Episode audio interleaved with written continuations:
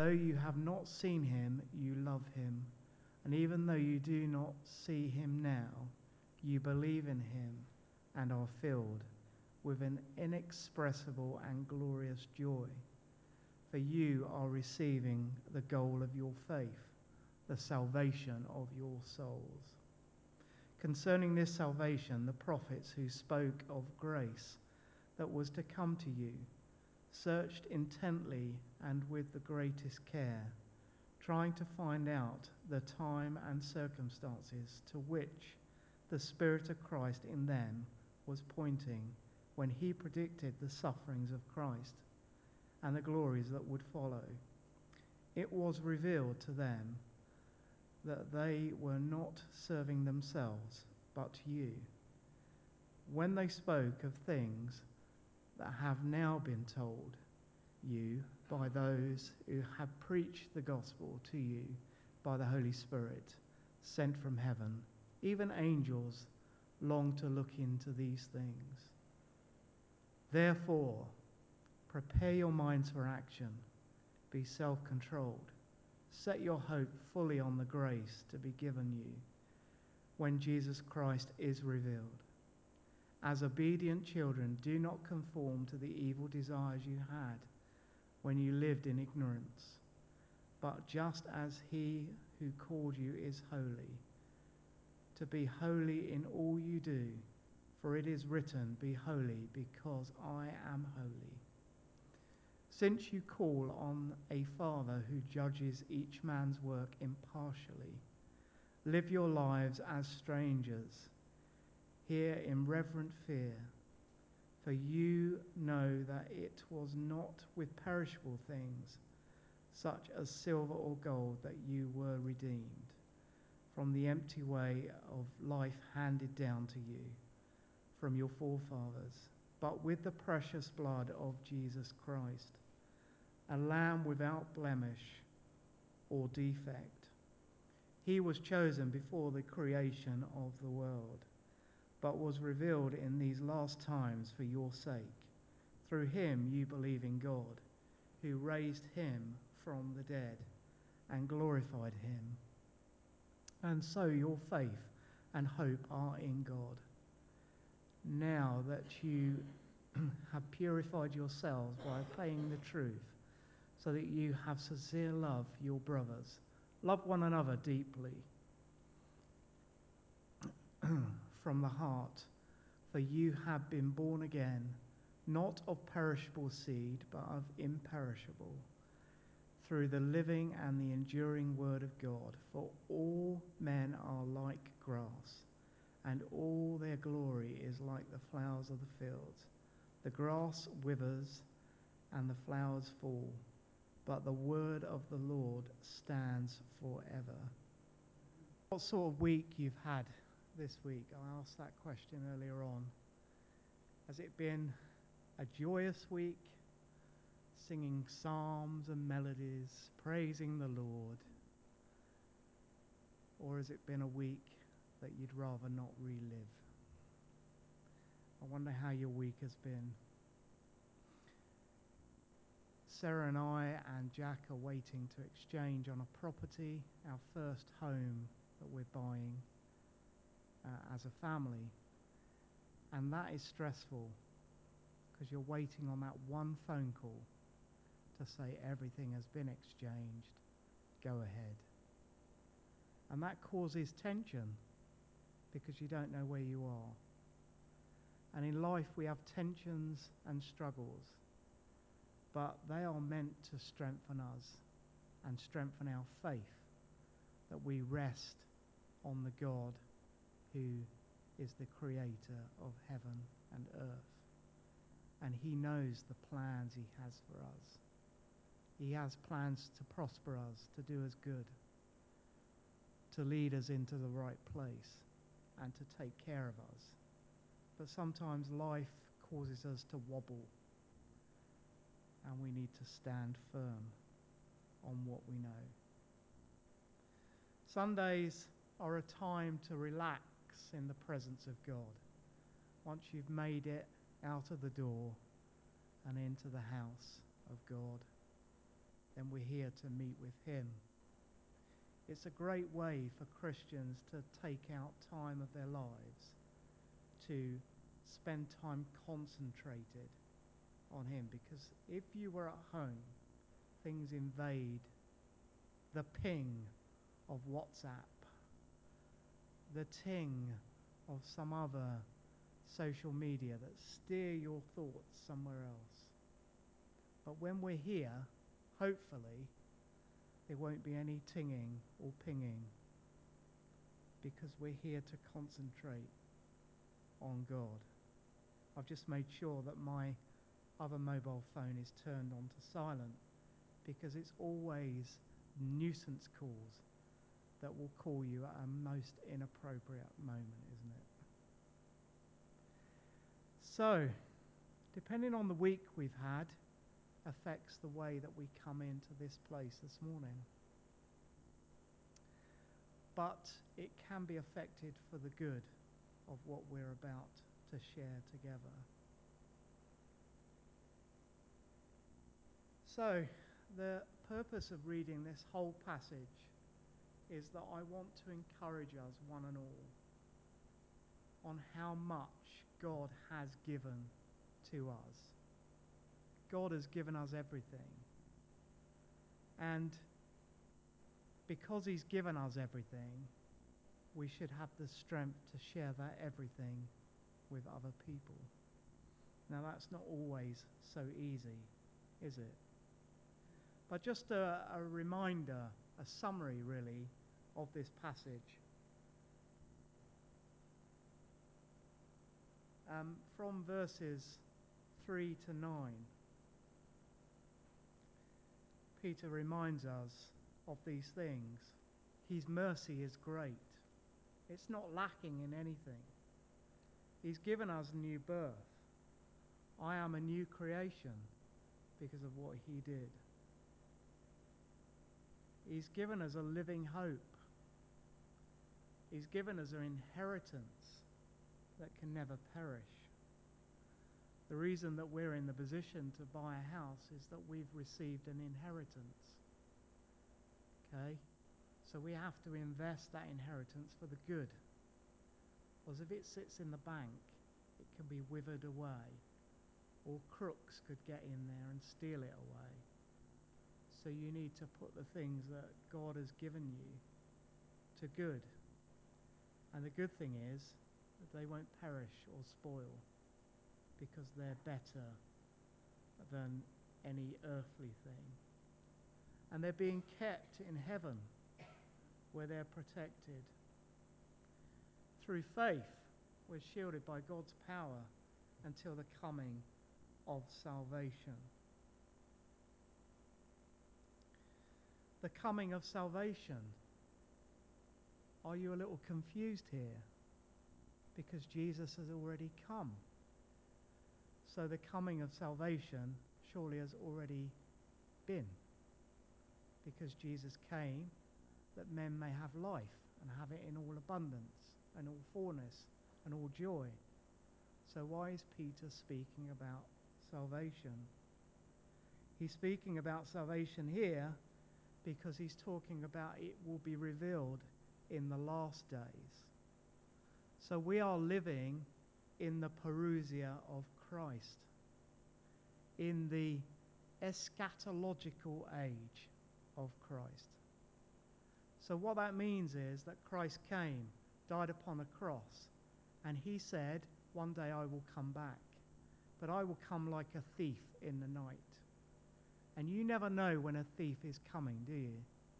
A thief doesn't write you a note or send you a WhatsApp or ping you on Facebook and say, by the way, at four o'clock on Thursday, I'm going to pop round and rob your house. Because if you knew that, you would be overly prepared for that to happen, wouldn't you? And the thief wouldn't get anywhere, would they?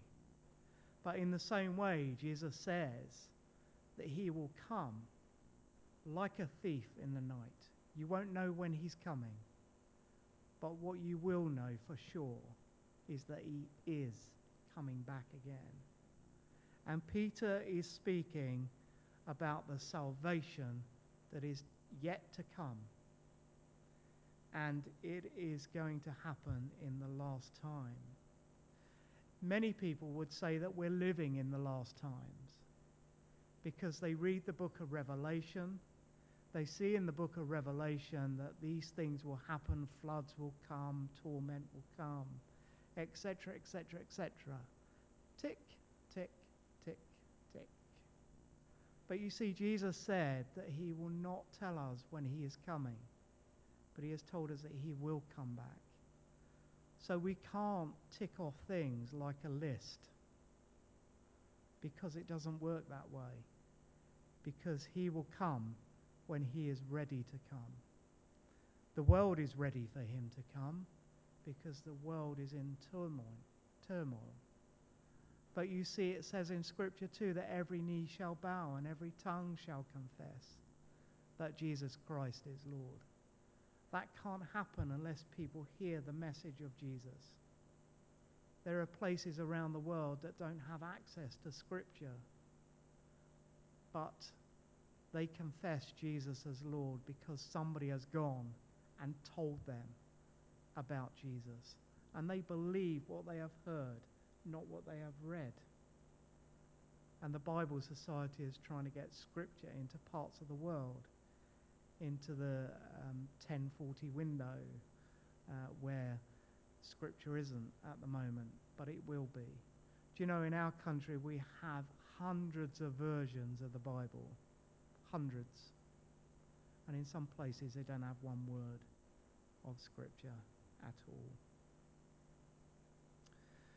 So, Peter is encouraging his readers to greatly rejoice though now for a little while you have had to suffer grief in all kinds of trials.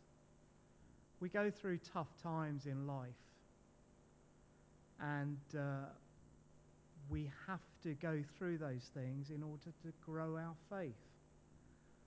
Some people would say, but why would a God that loves people allow them to suffer? Why would somebody have cancer and die and suffer in that way, and family look on and see this suffering. Because it's in the times of suffering and grief that we grow stronger, our faith becomes stronger. These have come so that your faith will be of greater worth than gold, which perishes, even though refined by fire, may be proved genuine as a result in praise, glory, and honor when Jesus Christ is revealed. So basically, what Peter is saying here is that you need to be living out your faith, that it will be evident when Jesus comes back again. Because we're living in that time in between the first and the second coming of Jesus. Though you've not seen him, you love him. It's an interesting thing, isn't it, with faith and with the Christian faith. Because we do worship a God who we've never seen. We've never seen the person of Jesus physically ourselves. But because we believe in faith through the pages of Scripture, in the things that he did to give salvation to men,